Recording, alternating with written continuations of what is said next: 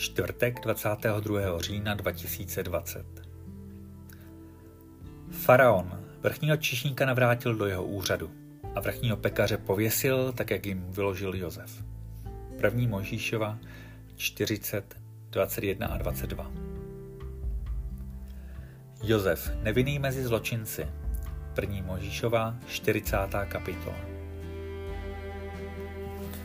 Kupci přivedli Josefa do Egypta a prodali ho jednomu vysokému faraonovu úředníkovi.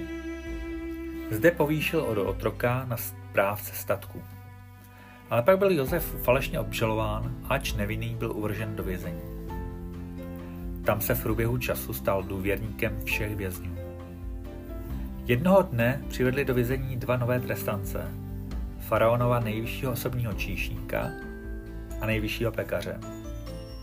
Oba měli jedné noci pozoruhodné sny, které si sami nedovedli vysvětlit. Tu je Josef povzbudil, aby mu ty sny vyprávili, což nenáleží výklad Bohu, řekl. To je udivující.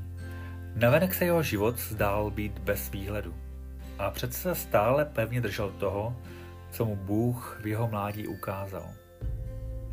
S boží pomocí mohl Josef potom ty sny vyložit a co dle nich prorokoval, se stalo.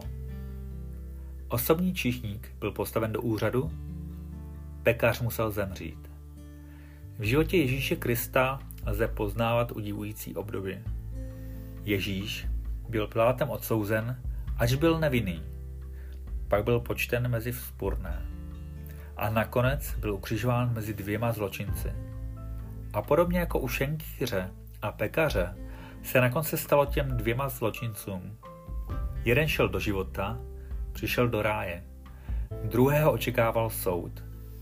Izajáš 53.12, Lukáš 23, 33, 39 až 43.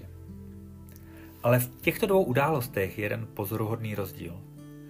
Josef prosil šenkýře, jen si na mě vzpomeň. Teď na něho však zapomněl. Zločinec na kříži prosil podobně. Vzpomeň si na mne. A Kristus mu daroval věčné spasení. 1. Možíšova 40.14, Lukáš 23.42.